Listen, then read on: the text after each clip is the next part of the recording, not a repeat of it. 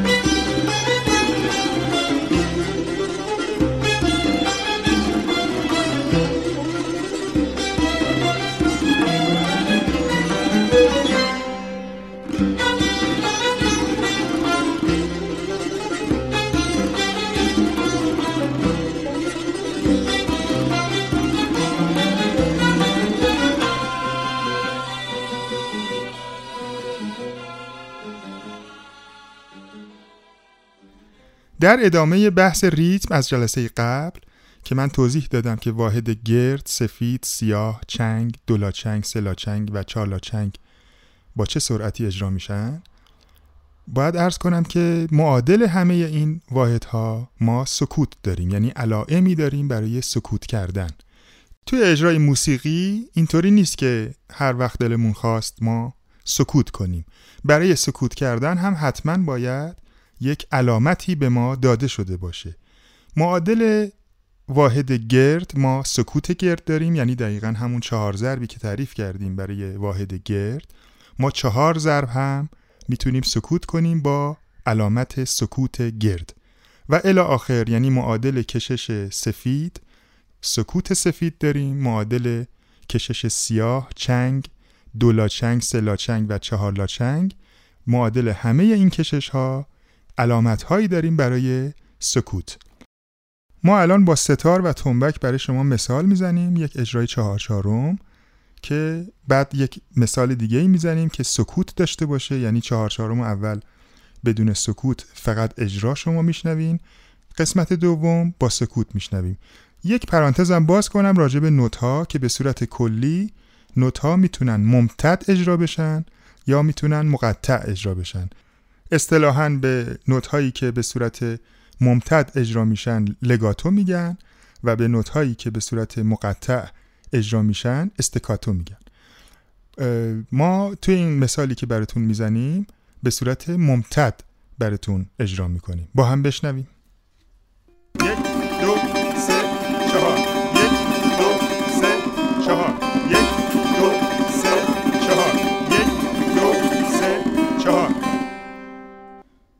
خب حالا یک مثال می‌زنیم همون چهار چهارم که دو نوتش رو اجرا می‌کنیم دو نوتش رو سکوت می‌کنیم. با هم بشنویم. یک دو سه چهار. یک دو سه چهار. یک دو سه چهار. یک دو سه چهار. یک دو سه چهار. یک دو سه چهار. خب این مثالی که شنیدیم ما در واقع یک چهار چهارم اجرا کردیم که شماره یک و دو رو اجرا کردیم و شماره سه و چهار رو سکوت کردیم. البته توی یک قطعه ای ساز ریتمیک می‌تونه اجرا کنه ساز ملودیک اجرا نکنه. این مثال هم گوش بدین. یک دو سه چهار. یک دو سه چهار. یک دو سه چهار.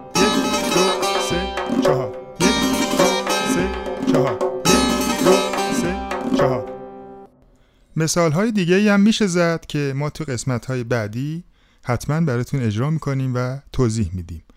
حالا باید راجع به خود ریتم صحبت بکنیم که ریتم ها تشکیل شده اند از یک کسر که یک عدد توی صورت نوشته میشه یک عدد توی مخرج. عددی که توی صورت نوشته میشه تعداد نوت هایی هست که باید اجرا بشه. عدد مخرج نوع اون واحد نوتیه که باید اجرا بشه.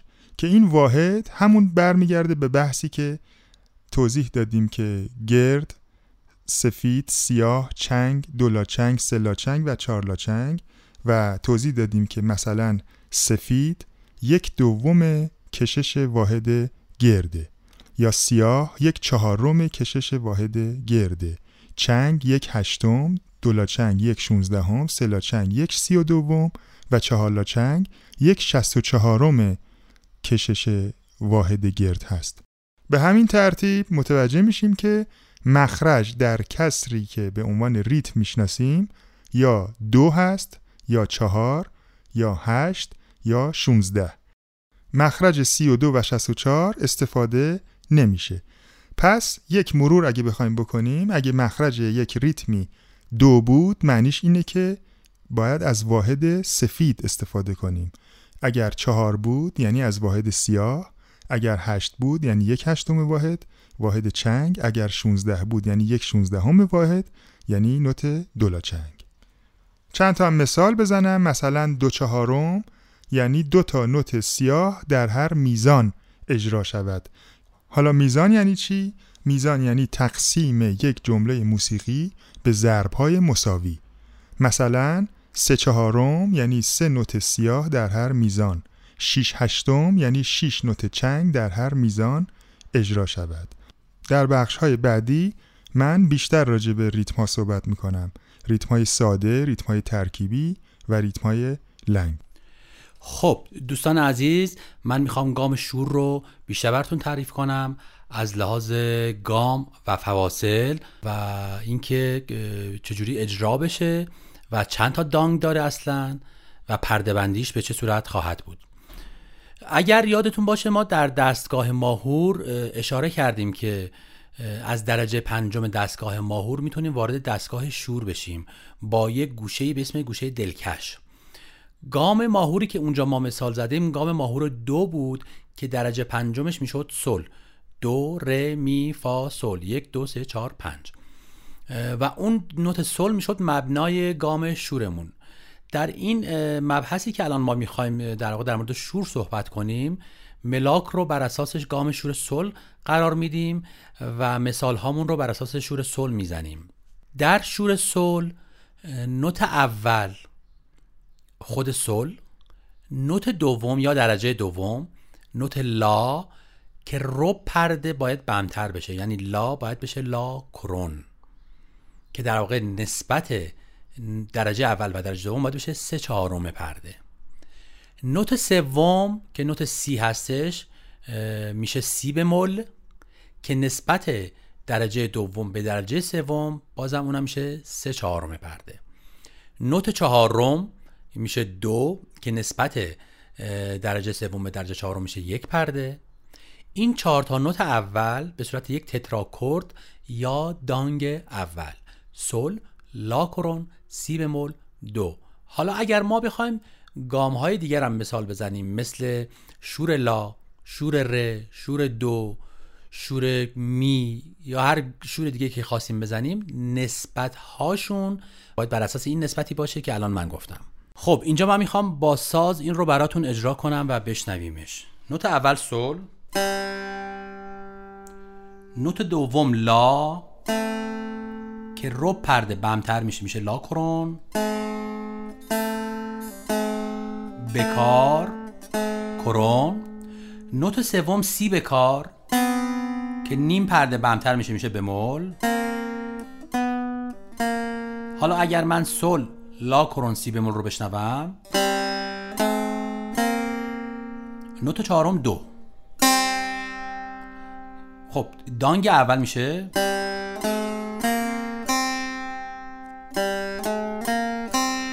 حالا همین دانگ رو اگر من تو ماهور بخوام اجرا کنم و نوت ها تغییر نکرده باشن سل. سل لا سی دو تو شور. سل لا سی دو و اختلافشون رو ما اینجا حس می‌کنیم و میشنویم.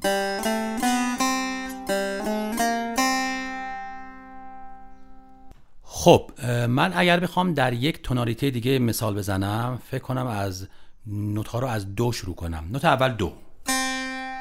نوت دوم ر که رو پرده بمتر بشه بشه ر کرون. نوت سوم می رو پرده بمتر بشه بشه می بمول.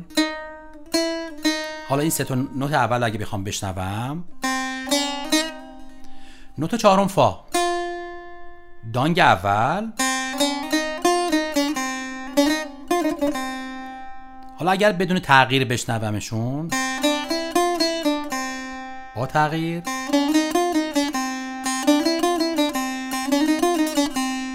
خب این اختلاف و تغییر می‌تونه راهی باشه برای تشخیص دانگ اول گام شور درجه پنجم میشه نوت ر. نوت ر متغیره یعنی هم کرون و هم بکار در بعضی از گوشه ها کرون استفاده میشه و در بعضی از گوشه ها بکار که اونم وقتی برسیدیم به اون گوشه خاص اشاره می‌کنیم که به چه صورت اجرا میشه. نوت شیشم می میشه می بمول نیم پرده بم میشه. نوت هفتم فا سر جاشه. حالا نسبت درجه چهارم به پنجم اگر نوت ر تغییر نکنه میشه یک پرده. اگر هم که یک جایی تغییر کرده باشه میشه سه چهارم پرده. بدون تغییر درجه پنجم به درجه ششم میشه نیم پرده درجه ششم به هفتم میشه یک پرده و درجه هفتم به هشتم که هشتم میشه همون سل اکتاو بالا دوباره میشه یک پرده. دانگ دوم شور از نوت دو شروع میشه. دو ر می بمول فا یا دو ر کرون می بمول فا. آخرین نوت دانگ اول که شد نوت دو یعنی سل لا کرون سی بمول دو میشه اولین نوت دانگ دوم. خب اینا رو بشنویم با ساز. درجه پنجم نوت ر که می‌تونه کرون بشه؟ درجه ششم نوت می. می به کار. که می‌تونه در واقع در شور میشه می به مول. می به کار. می به مول. اختلافشون رو میشنویم و درجه هفتم نوت فا که سر جای خودشه. حالا اگه من دانگ دوم رو بخوام اجرا کنم با احتساب نوت رکورون.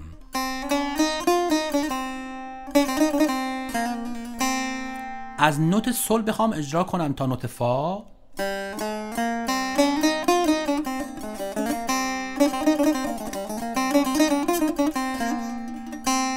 اگر بخوام این نوت ها رو همه رو نوت های اصلی بزنم.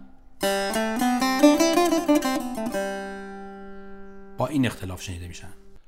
خب نوت آخر هشتم که اکتاو هستش میشه شروع در واقع شور بالا دسته یا شور اوج که در واقع میشه دانگ سوم شما مثال بهش میگیم که بعضی از گوشه ها از اونجا شروع میشه. مثل حسینی که در واقع از لحاظ تطبیقی مثل دانگ اول هستش ولی دانگ اولی که در اوج اجرا میشه. حالا ما با ساز که رسیدیم اجرا کنیم اونا رو حتما مثال می‌زنیم.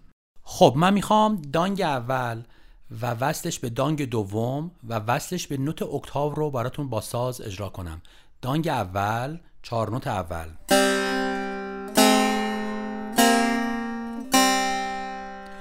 سول لا کرون سی بمول. دو. دانگ دوم از نوت دو شروع میشه. ر کرون می بمول. فا. وصل این دو دانگ در واقع حالا با هم بخوام بشنویمش. حالا وصل دانگ دوم به نوت اکتاو. در فا به سل فا سل این سل سل اکتاو هستش که میشه شروع دانگ سوم. دانگ سوم دقیقا مثل دانگ اوله ولی در اوج اجرا میشه. سل لا سی دو. تا لا کرون سی بمول. قبل از اینها لازمه که من یک توضیح کاملتری در مورد فواصل بگم. قبلا توضیح دادیم که فاصله می‌تونه یک مسافت بین زیر و بمیه دو تا نوت بود. مثلا دو تا ره می‌شد فاصله دوم دو تا می می‌شد فاصله سوم. حالا ما می‌خوایم یک سری از این فاصله ها اسم دارن. فواصل در موسیقی دو دسته هستند یا درست یا بزرگ. فاصله های یک چهار پنج هشت جزء فواصل هایی هستند که به اسم درست خونده میشن. فاصله های دو سه شیش هفت فواصل بزرگ هستند. اینی که گفتیم فاصله یک منظور ما این که ممکنه یک فاصله از نوت دو تا دو دیز باشه که بهش میگیم یا مثلا ر تا ر دیز یا می تا می دیز یا فا تا فا دیز به این صورت یا ما قبلش مثلا ر تا ر مثلا ر بمول تا ر. دوتاش یک اسم دارن که میشه فاصله یکم. ولی مثلا نیم پرده اختلاف خواهند داشت. فاصله دوم اگر از دو مثال بزنیم دو تا ر میشه یک پرده کامل. فاصله سوم دو تا می میشه دو تا یک پرده ای دو تا ر یک پرده ر تا می یک پرده دو, دو پرده کامل. فاصله چهارم دو تا فا دو تا ر یک پرده ر تا می یک پرده می تا فا نیم پرده. میشه دو نیم پرده فاصله پنجم که یک فا به سل اضافه میشه یک پرده کامل میشه سه و نیم پرده. فاصله ششم یک پرده کامل اضافه میشه میشه چهار و نیم پرده. فاصله هفتم یک پرده کامل اضافه میشه و فاصله هشتم هم یک نیم پرده دیگه اضافه میشه. این فاصله ها رو الان ما می‌خوایم تو شور چجوری مثال بزنیم؟ اینکه اگر گفتیم نوت اولمون سول نوت دوم لا کرون اون فاصله دومه شده سه چهارم پرده. اون فاصله سومه شده بازم در واقع دو تا تشکیل شده از دو تا سه چهارم پرده است. یعنی سول تا لا کرون سه چهارم پرده لا کرون تا سی بمول دوباره سه چهارم پرده. چون خود لا تا سی بمول میشه نیم پرده یک ربع از اون ور بمتر شده شده سه چهارم پرده. اینا رو به خاطر این مثال زدم که ما می‌تونیم این شابلون رو برای خودمون تثبیت کنیم که اگر خواستیم از نوت دیگه به عنوان مبنا در دستگاه شور استفاده کنیم اون شابلون رو راحت بتونیم طراحی کنیم و نوت هایی رو که تغییر می‌کنن رو بتونیم پیدا کنیم که مثلا چه نوتی به کار کرون بمول و سوری میشه که اونجا بتونیم اعمال کنیم و اون گام شور رو اجرا کنیم. من الان در گام شور سول می‌خوام چند تا گوشه براتون اجرا کنم. گوشه های اولی که الان می‌خوام اجرا کنم در دانگ اول هستش. درآمد شور.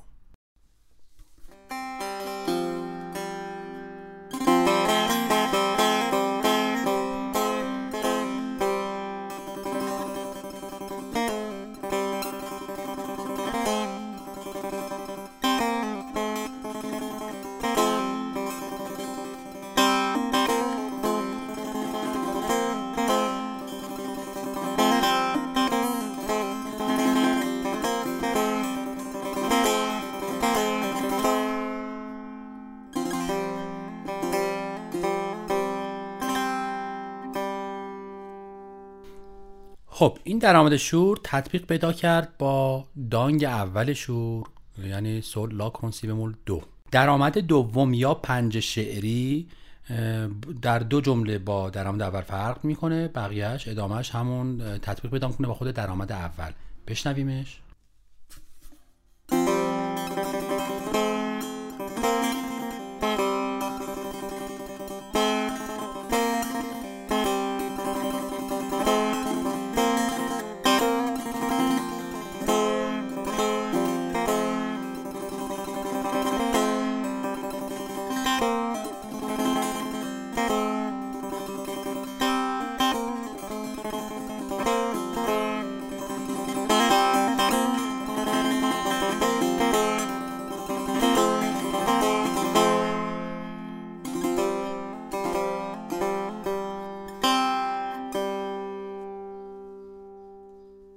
این درآمد دوم دوباره بازم همون دانگ اول بود.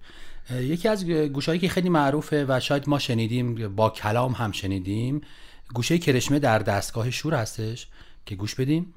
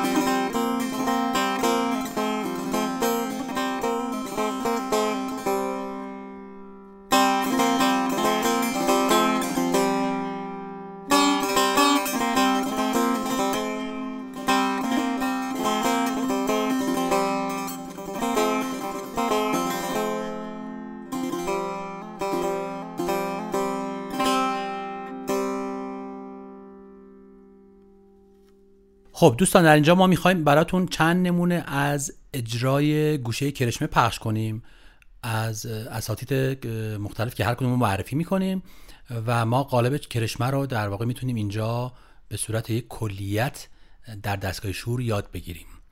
اولی رو بشنویم با اجرای استاد حسن کسایی که هم ستار زدن و هم خودشون خوندن.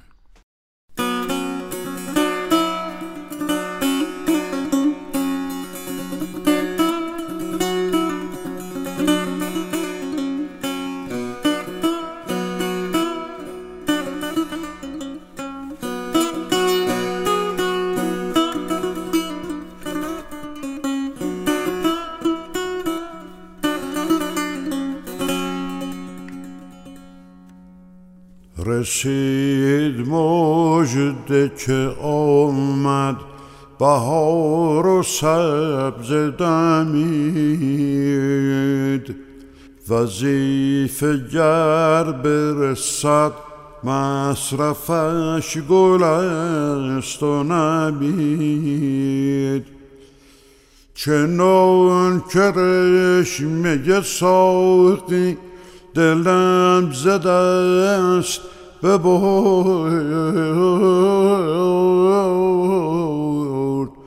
که با کسی دگرم نیست برگ گفت و شنید. یک کرشمه دیگه بشنویم با اجرای استاد محمود کریمی. کوهن شود همه کس را به روزگار است. مگر مرا که همان مهر اول است و زیاد است؟ یا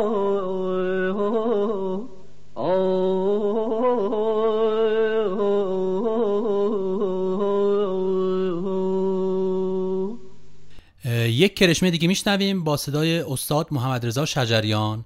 فقط این فایل جز فایل های تدریسیه که توی کلاس تدریس کردن. بشنویم. چو بشنوی سخن اهل دل مگو که خطا.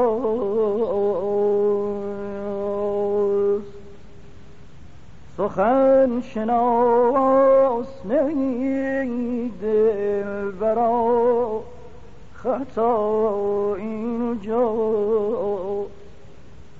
یا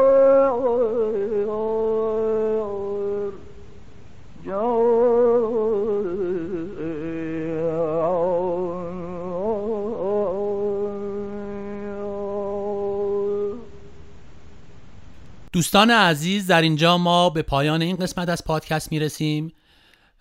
با ما همراه باشید در قسمت بعدی با ادامه مباحث شور و ریتم. موسیقی که در پایان میشنویم کاریست از استاد فرامرز پایور و گروه پایور. یک قطعه ضربی بر اساس گوشه کرشمه. و من هم با شما خداحافظی می‌کنم.